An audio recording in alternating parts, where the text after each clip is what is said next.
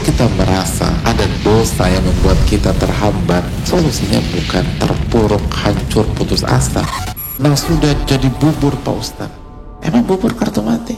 Anda bisa tambahin cakwe, ayam suwir, lalu sate usus, lalu ati, lalu ampela, belum lagi kalau Anda pakai telur. Harga semangkok itu tiga kali lebih mahal daripada sepiring nasi. Jadi gimana?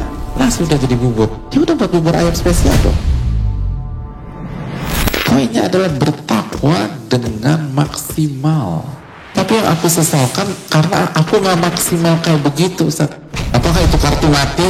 Lalu kita putus asa, kita terpuruk, kita pesimis, kita hancur, kita down?